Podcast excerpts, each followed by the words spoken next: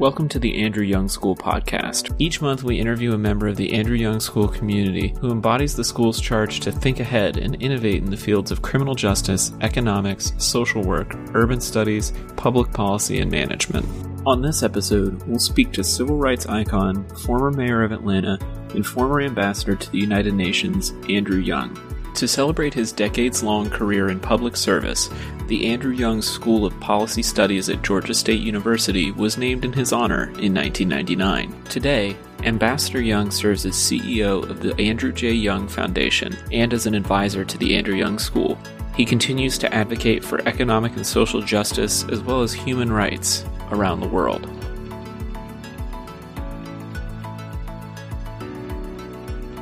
Ambassador Young, you've had an incredible impact on the city of Atlanta and the world at large.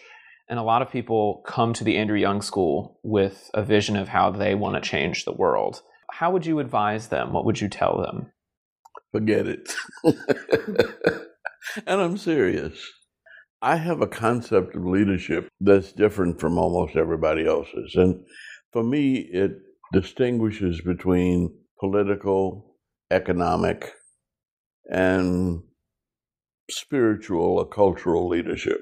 And I think that uh, you have certain goals in financial leadership, and you can plan that out. Political leadership, you might have your your pathway to to power, but cultures change spiritually, and they usually come out of a conflict or out of a spiritual and emotional crisis, but you can't plan it. Uh, and so, frankly, what I have done since the day I finished college, because I wasn't such a good student in college, I take that back. I was a very good student in college. My teachers just didn't think so because I didn't see things the way they wanted me to see them. It turned out that that was good. To illustrate it, I I had a a, a soci- sociology professor who had a PhD from the Sorbonne uh, and another one from University of Chicago, and um, it was social disorganization, and we got into a thing about juvenile delinquency. Well, it, that was the 1940s, and so everybody had some kind of scientific analysis of juvenile delinquency and, and social uh, conflict. But it was not true to my experience growing up in New Orleans, Louisiana.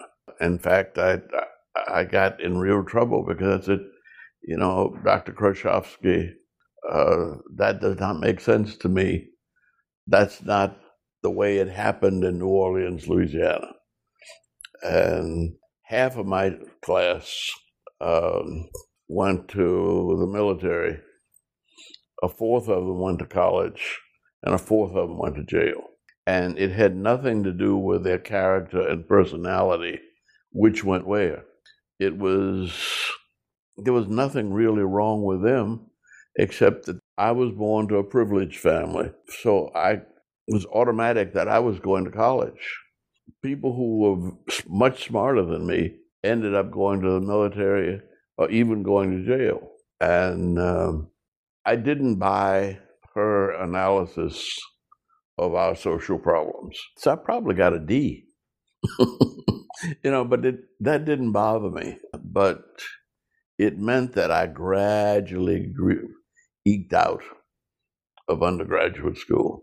But on the way back home, I was confused, lost. I was just 19. And uh, I got a degree, and I knew I didn't know anything. But I ran to the top of a mountain thinking I was running for exercise. I was really running out of frustration, running out of my frustrations. And suddenly, when I got there, I could hardly breathe, but it was like I opened my eyes for the first time. And I saw the world different from the top of the mountain than I'd seen it from the bottom of the mountain. And what I saw was I saw everything in sight had a purpose. The clouds, the trees, the cornfields, the sunflower fields. I mean, everything was there for some purpose. Cows had a purpose. And it suddenly hit me everything created in this universe can't have a purpose except me. so if everything's got a purpose, I must have one too. I didn't know what it was, I didn't care. But from then on, I said, I'm just going to do the best I can do one day at a time. And whatever happens is fine with me. And that's the way I've lived my life since that moment. Nothing was planned. Uh, and yet everything happened like there was some maybe divine order, but I don't lay claim to that. Uh, but I say that I was trying to get people to uh, be a part of the civil rights movement and register voters. And lo and behold, I end up with an office across the hall from Martin Luther King.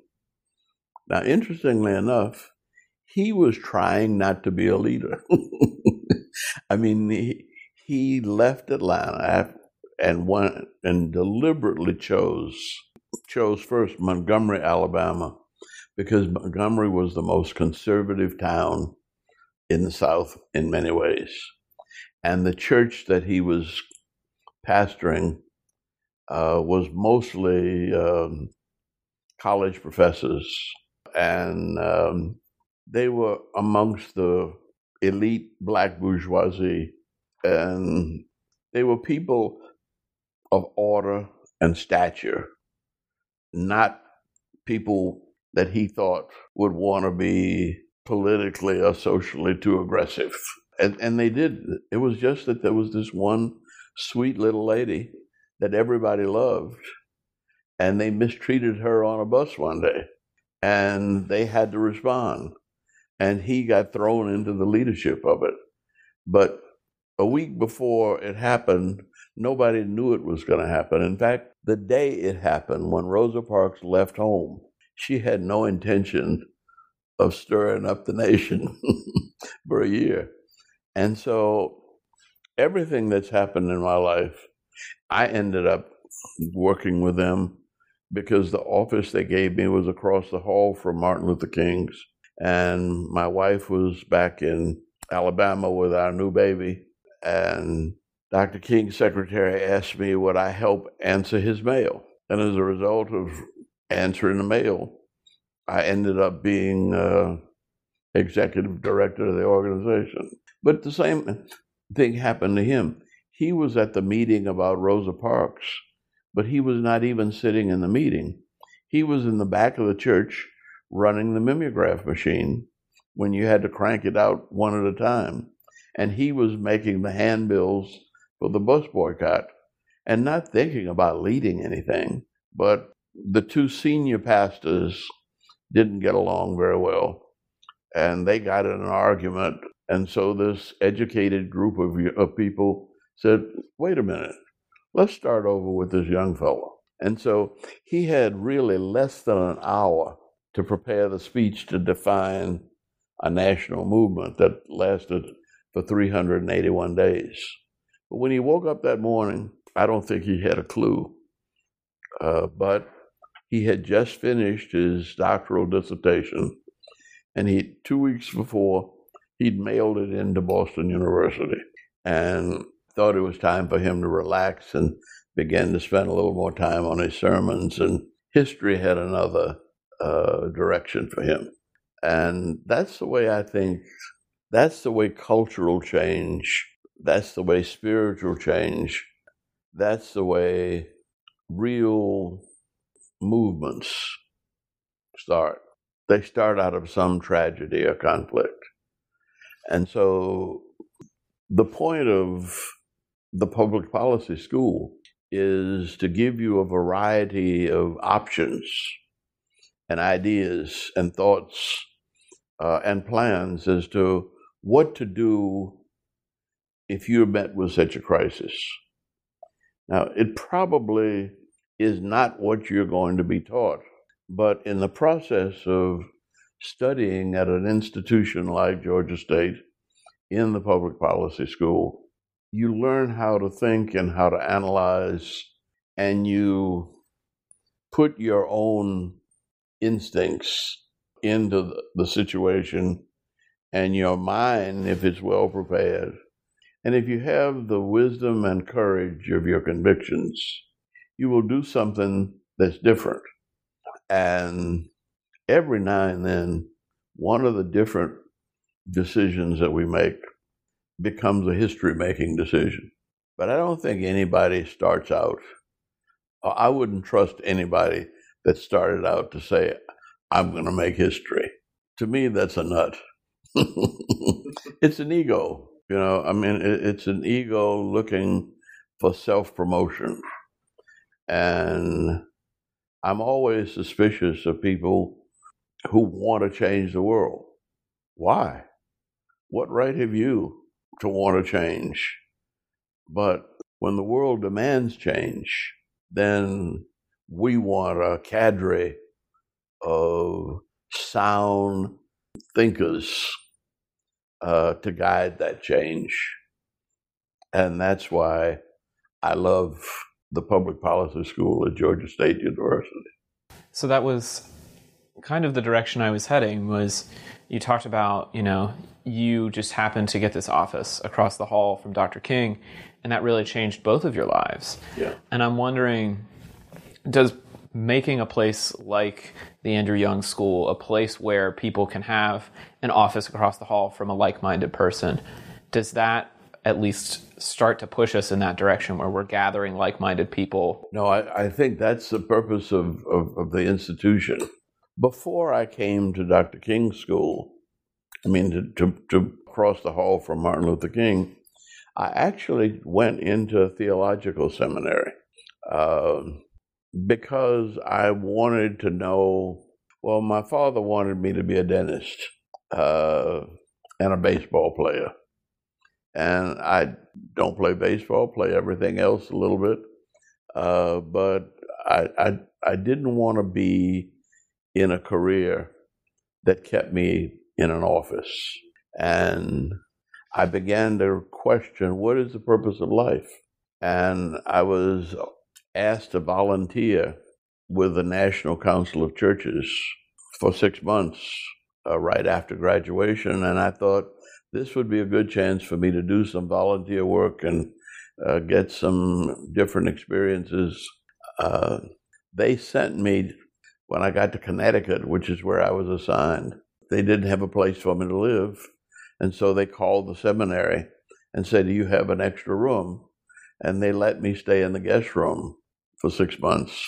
And since I was there, I walked over to the dean's office and I said, uh, Look, I don't know a lot about the Bible and I'm working with the church. Is it possible for me to sit in on a couple of classes? And his answer was, Well, if you can sit in on three, uh, I can give you a scholarship. So to me, that's what was meant to be. Now, I ended up in a school which was Georgia State in miniature. Uh, we only had about 300, 400 students, but we probably had 100 different nationalities on that campus. Georgia State's got 52,000 students, but we probably have 185, 90 different nationalities uh, and cultures. We have the whole world coming together in what I think to be one of the most progressive cities, one of the most enlightened cities, one of the most courageous cities. This is a blessed city in some ways. And how, in the midst of, of segregation, the business community would decide that they were going to be a city too busy to hate. Well, that's a morally sound decision, but it also happened to be very good business and branding the city that way as a city that was not going to discriminate uh, has made it possible for us to grow in a wide variety of directions. Absolutely. And I'm glad that you went there because one of the other questions I wanted to talk to you about is what do you think the role of our governments and our policymakers is in that? Clearly, the business community has a huge role in this and the activist community has a huge role, but where does policy fit in? Well, a democracy requires constant arguing.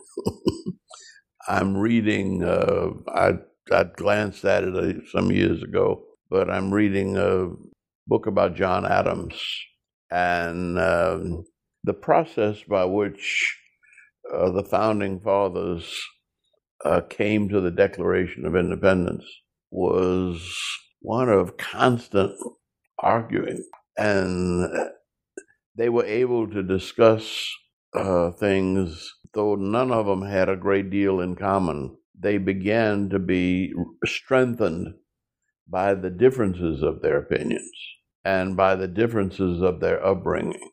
And um, they defined government as an institution to organize disagreements. uh, you can't just blow up, but when you have a, a House of Representatives or a city council uh, or a neighborhood planning unit, uh, government provides us a structure to have an organized, disciplined discussion about anything. And we particularly like the idea of public private partnerships so that government is acting in concert with the business community. And they're different factions. One is motivated by profits and productivity, the other supposedly motivated by values. And the stronger and more independent each of them are, the better it works. It, in, it interferes with business if government has too much to say about their business decisions. But it also interferes with government if business wants to structure everybody's life in order for them to make money. There, has got to be the uh, diversity of institutions. Now we have to add to that, and we had we do the nonprofit.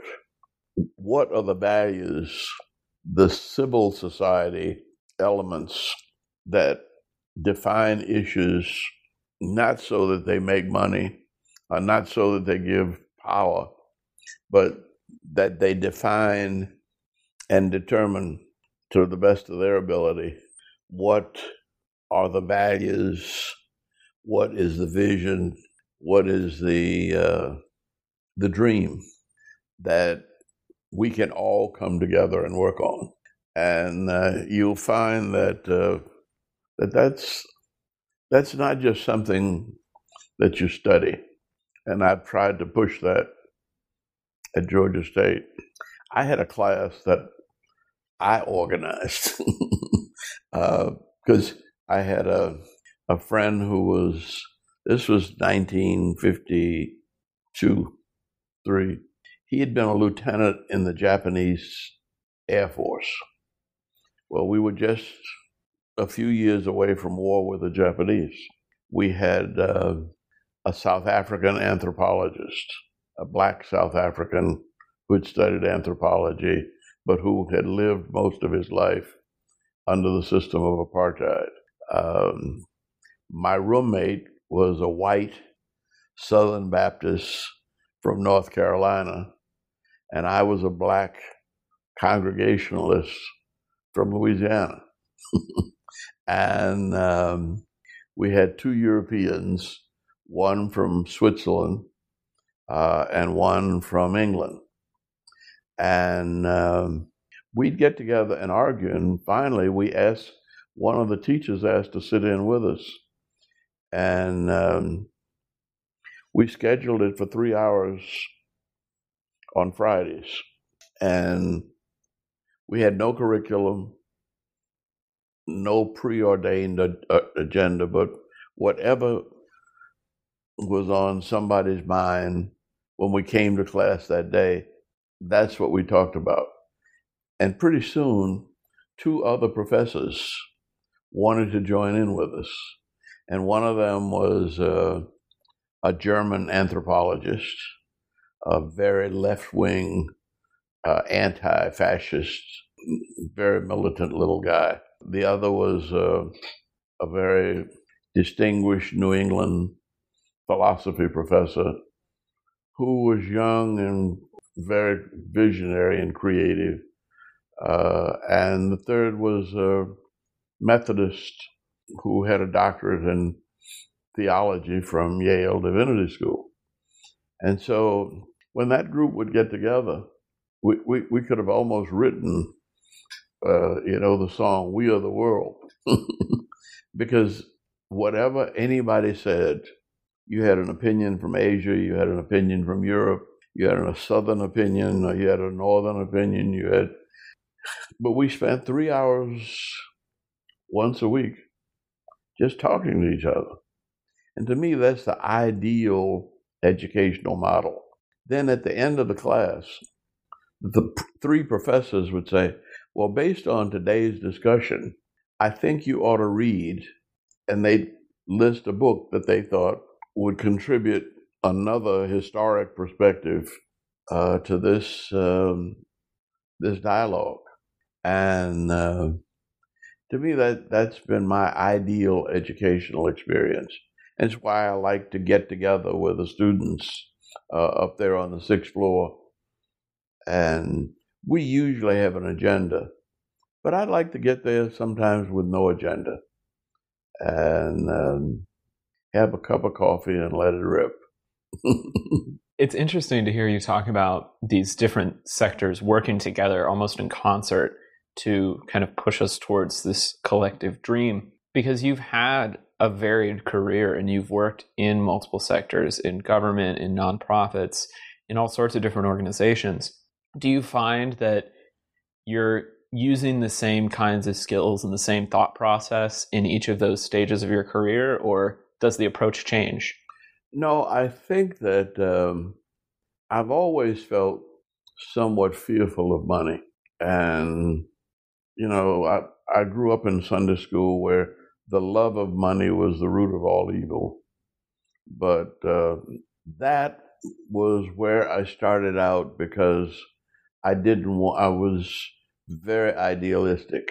Then when I got into politics, uh, I realized that politics is really simply dividing up what exists so that it can be distributed fairly. But politics doesn't often generate new ideas and new wealth. There was a book I picked up, Cities and the Wealth of Nations, by Jane Jacobs. And it talked about how cities create wealth because they have problems. Uh, the illustration I remember was Japan had run out of steel because of the war effort. And they needed some way to make bicycles. And so they ended up creating an alloy of steel and ceramic that ended up to be stronger than steel and lighter than ceramics.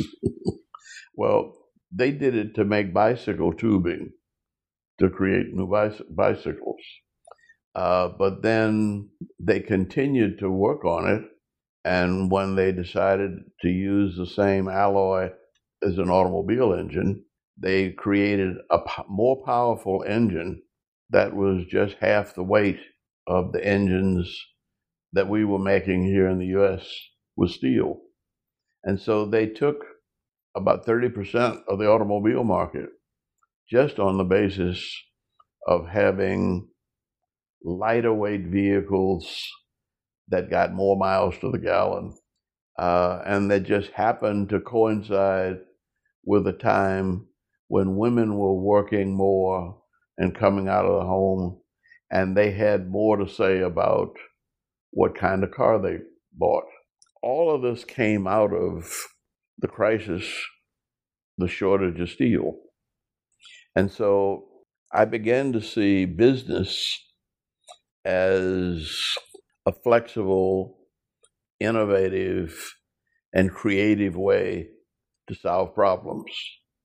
Now, the advantage of business over government, and why business always wins is that um, two or three people can get together in a garage and they can tinker with something and they can make it happen.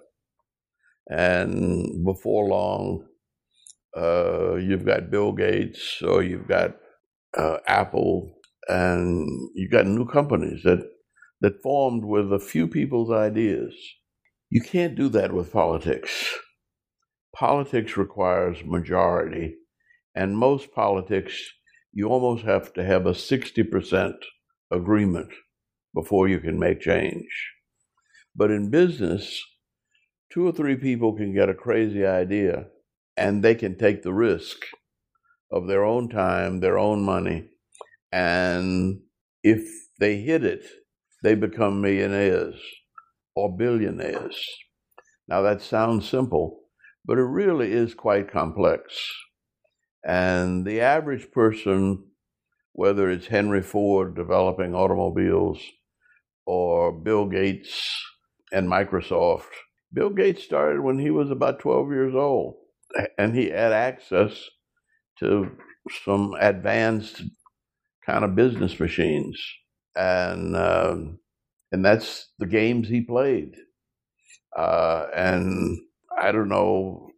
Everybody thought that uh, Steve Jobs was kind of crazy because he couldn't get along with people uh, because he had to have it his way, and he was a strong and obnoxious personality. So it seems.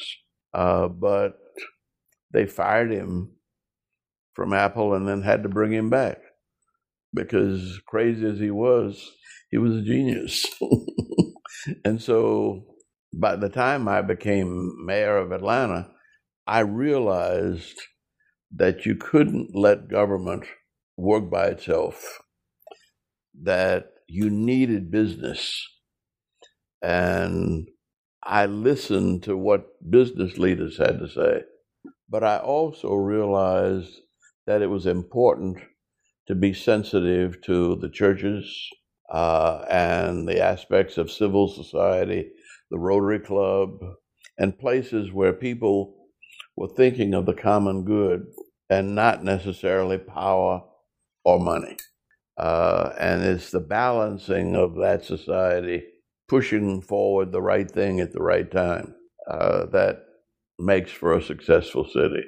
And so, looking to the future as we move into this new digital landscape where all aspects of our society government, business, nonprofit, even just our everyday lives are so impacted by technologies that are in large part made and controlled by corporations. What is the role of policy? How do we maintain that give and take relationship? Well, I don't know that uh, any ideas are controlled by anybody.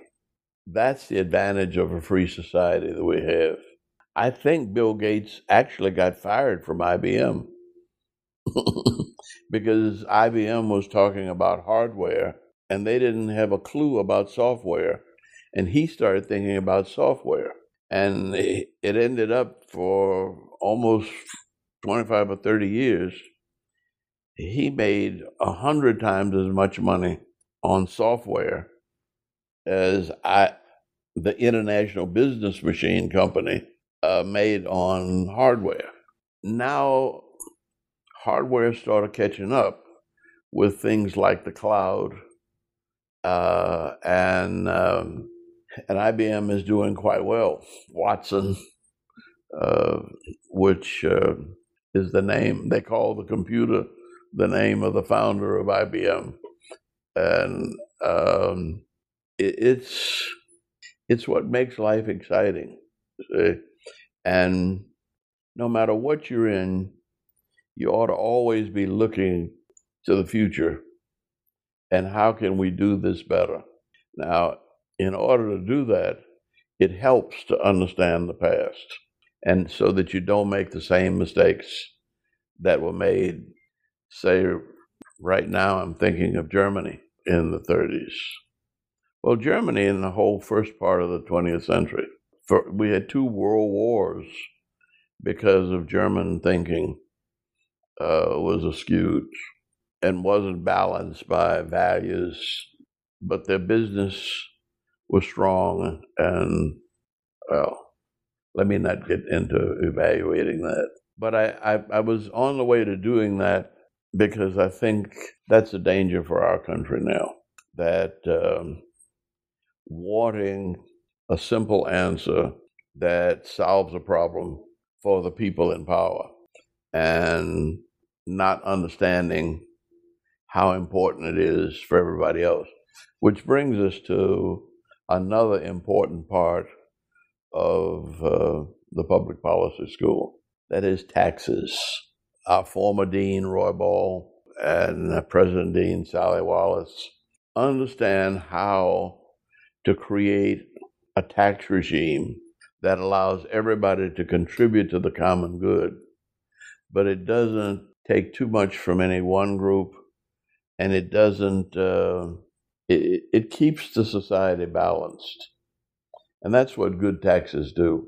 Uh, we should pay because we can do most things cheaper and more efficiently if we put it together. You could go and educate your children, but we believe in public schools because we think it doesn't help my children if they're the only educated kids in the neighborhood. It might just get them killed. So it's cheaper to educate everybody's kids uh, and employ everybody's family and give everybody a stake in a society. That's what democracy is all about spreading it out so that everybody has a fair share and a fair opportunity to develop whatever abilities they have. And when one group gets too much and another group gets too little, uh, it strains the society in lots of ways. The most prominent way is with wars. Uh, wars usually come when one country thinks it needs to tell another country how to run their business, which would say to me that um, the city of Atlanta has had an added dimension uh, to policy, and I don't know what we'd call it, but um, we labeled ourselves uh, after the Phoenix because we were destroyed by Sherman and the Phoenix rising from the ashes became the rallying point of the city coming back. And then when everybody else was pulling apart racially, uh, we decided we were going to be a city too busy hate, to hate and work together. And back in the 70s, it, we had a little period when it, almost like it is now, where uh, it was America first, and we didn't want to take much response. Well, that was between the First and Second World Wars. but because America would not take a leadership role after the First World War, we ended up with the Second World War with 66 million people killed. I mean, we almost destroyed the earth um, because we didn't want to get involved with Europe in maintaining global peace. But Franklin Roosevelt understood that mistake. And so when we left the Second World War, we left the Second World War and we put together an infrastructure which included the World Bank uh, that helped people have a common understanding of money and wealth, uh, the United Nations, which meant we could talk about things that were different and, and work out our opinions verbally rather than with military might. The International Monetary Fund, which created uh, values of currency so that we could be fair in our trade together. And then we created a, a whole a network of trade agreements uh, Uh, where we sat down and we worked out what's fair between one country and another. And as long as America was giving that kind of leadership to the world, we did pretty good. But then something happened and we didn't continue. we got involved in Vietnam, we got involved in the Middle East, we got involved in with Korea, North Korea. And if you look at all of those, it came out of our ignorance. We didn't know anything about Vietnam. And yet we wanted to tell them how to run their business.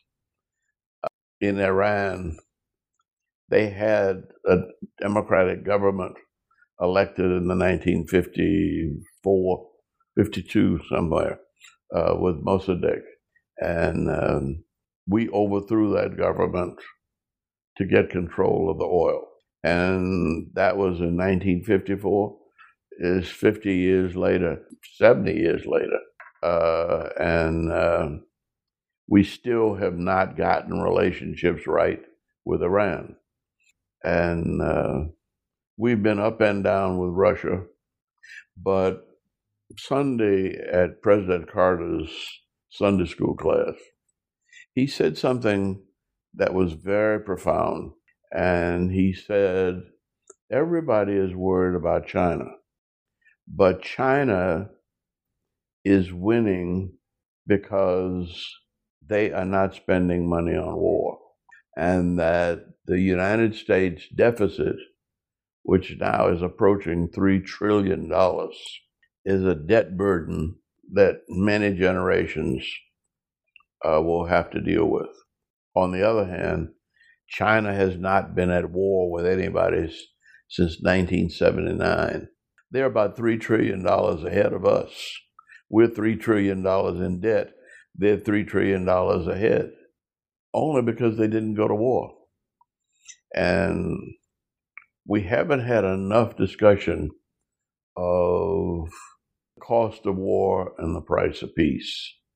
And I think with the Nobel Peace Prize winners coming to Atlanta the next year in December, I think it would be very appropriate for the public policy school to lead a discussion on world peace and progress. Now, just so we're not leaving it out, we've got to have health care because disease doesn't respect geography.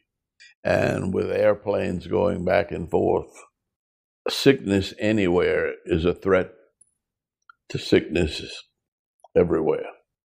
And so we've got to have some regime to stay healthy, uh, to keep our environments uh, habitable. It's 100 degrees outside today.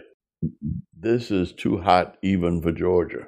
If it remains at that level uh, too long, we're going to have ice melting and seas rising and um, the flooding of the rivers and the damaging of the crops. And there's a certain climate balance that's sort of necessary for us to live. And um, just because we don't believe it and don't want to understand it doesn't mean it's going to go away.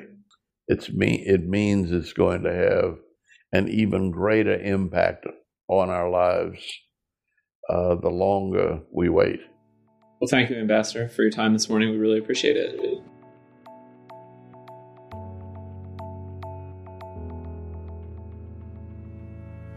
For more information about Ambassador Andrew Young, visit andrewyoung.org. The Andrew Young School podcast is produced and edited by Taylor Olmstead, with production assistance from Jennifer Giartano and Victoria Jesse. Additional production assistance on this episode from Amanda Pouchet. Our executive producer is Avani Raval. We are a production of Georgia State University's Andrew Young School of Policy Studies, located in downtown Atlanta, Georgia. To learn more about the Andrew Young School, visit us online at aysps.gsu.edu or follow us on social media at aysps.gsu.